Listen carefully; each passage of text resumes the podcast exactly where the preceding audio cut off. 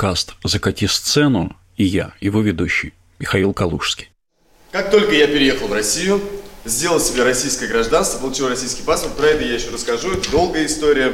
А, меня тут же вызвали в военкомат.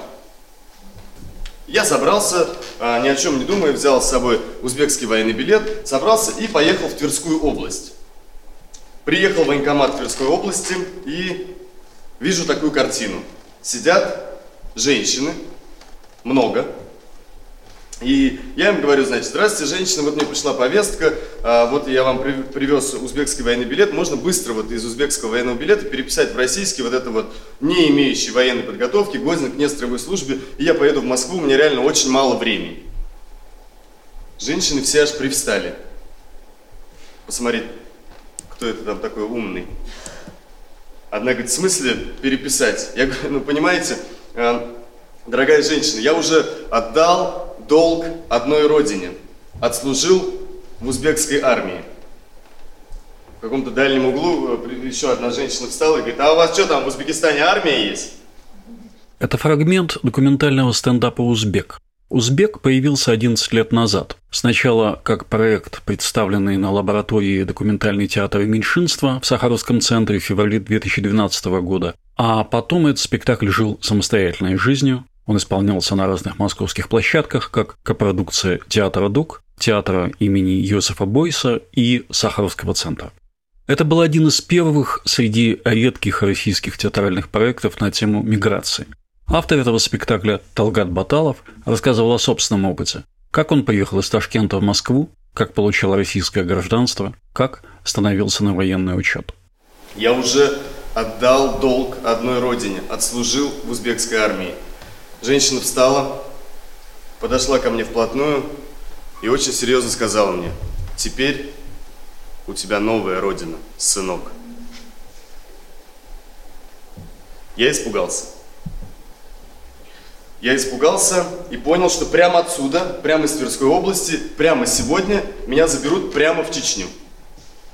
Потому что, естественно, у каждого человека а, армия в России ассоциируется напрямую с войной мы обязательно с кем-нибудь сейчас воюем, скорее всего, с Чечней или еще с кем-нибудь, и меня прямо оттуда, прямо из Тверской области возьмут и отвезут на войну, естественно. Я испугался и говорю, дорогие женщины, а можно мне на 5 минут выйти покурить? Они говорят, конечно, можно. У нас с вами теперь очень много времени. У него получилось. И тогда Баталов был этому рад, но в сентябре прошлого года он был вынужден уехать. На этот раз из России обратно в Узбекистан уехать, чтобы не быть призванным в армию, которая ведет войну в Украине. Тогда же, 11 лет назад, когда слова о том, что Россия постоянно ведет какую-то войну, казались московской публике смешными, в Сахаровском центре появилась театральная программа.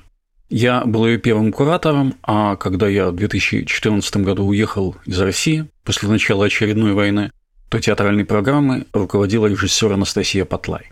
Почему мы говорим о театральной программе Сахаровского центра сегодня? Нет, э, не потому, что мы хотим отметить этот скромный юбилей. Мы хотим не просто вспоминать, мы хотим продолжать. И сегодня мы, те, кто работал в Сахаровском центре и 11 лет назад, перезапускаем театральную программу только в новом формате. Этот подкаст на радио Сахаров, первый выпуск которого вы сейчас слушаете, есть новая версия театральной программы. Чем она будет? С поправкой на новый способ существования примерно тем же, чем она была тогда, 12-11 лет назад. Это будут спектакли, читки и разговоры по поводу услышанного. Как и тогда, мы по-прежнему будем независимой площадкой для документального и политического театра. Для нас это принципиально важно. Театральная программа «Сахарницы» за все годы своего существования была представлена, за редчайшими исключениями, документальными спектаклями или читками документальных пьес.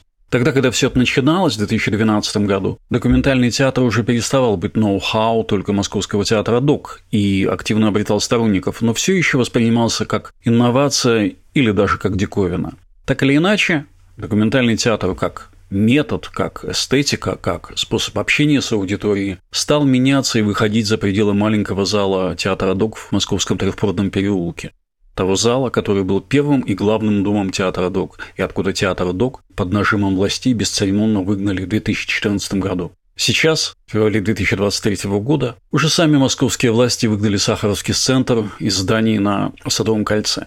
Наши товарищи и коллеги из театра ДУК занимались в первую и в главную очередь современной проблематикой. Мы в Сахаровском центре решили использовать методы документального театра в работе не с сегодняшним горячим материалом, а с историческим.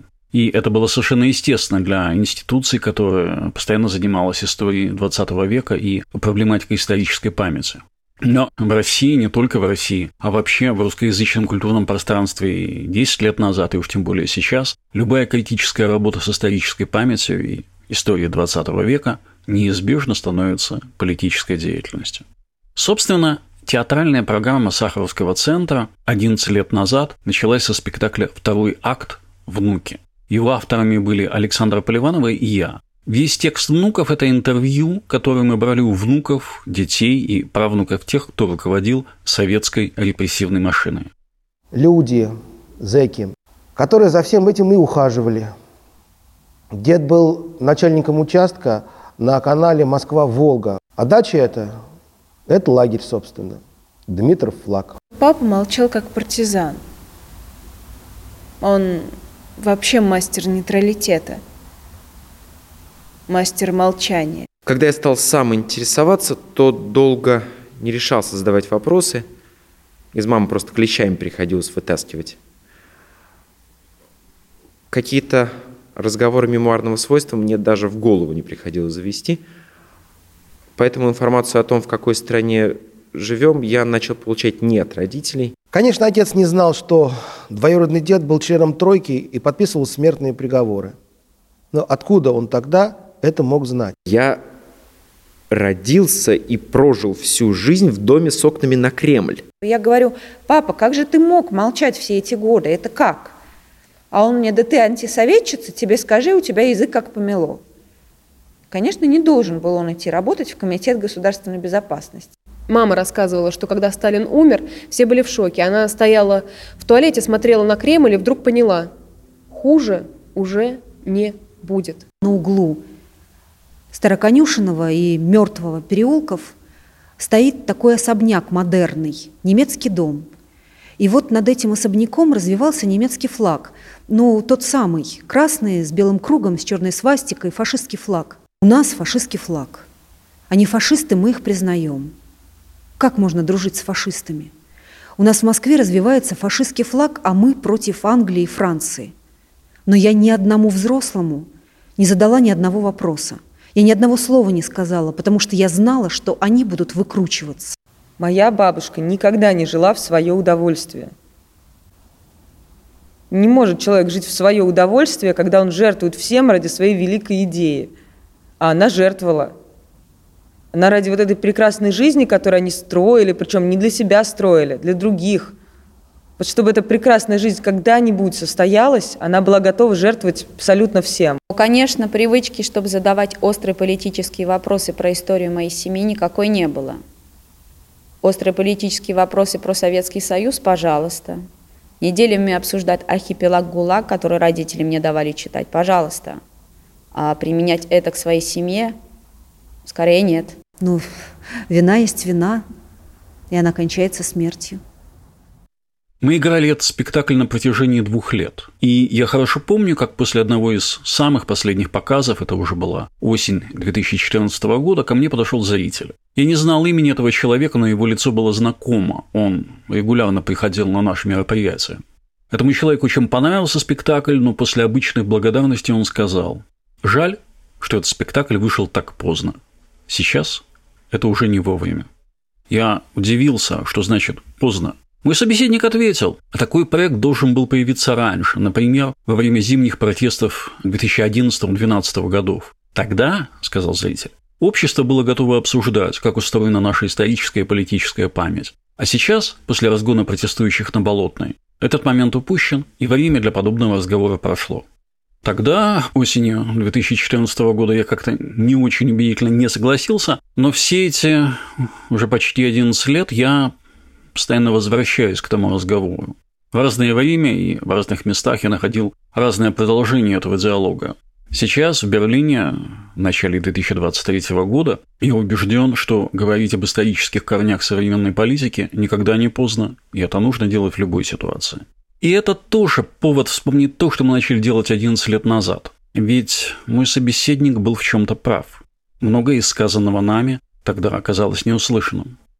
Но не будем-то вспоминать э, из чистой назидательности. Выступать в жанре «а мы же говорили» было бы просто бессмысленно. Если мы говорили, а нас не услышали, это значит только то, что мы говорили недостаточно громко. Или недостаточно четко. Или, возможно, не стоя аудитории. Нет, наша аудитория была прекрасной, заинтересованной всегда готовой к диалогу. Но я имею в виду, что она была не слишком широкой и потому может быть слишком удобной для нас.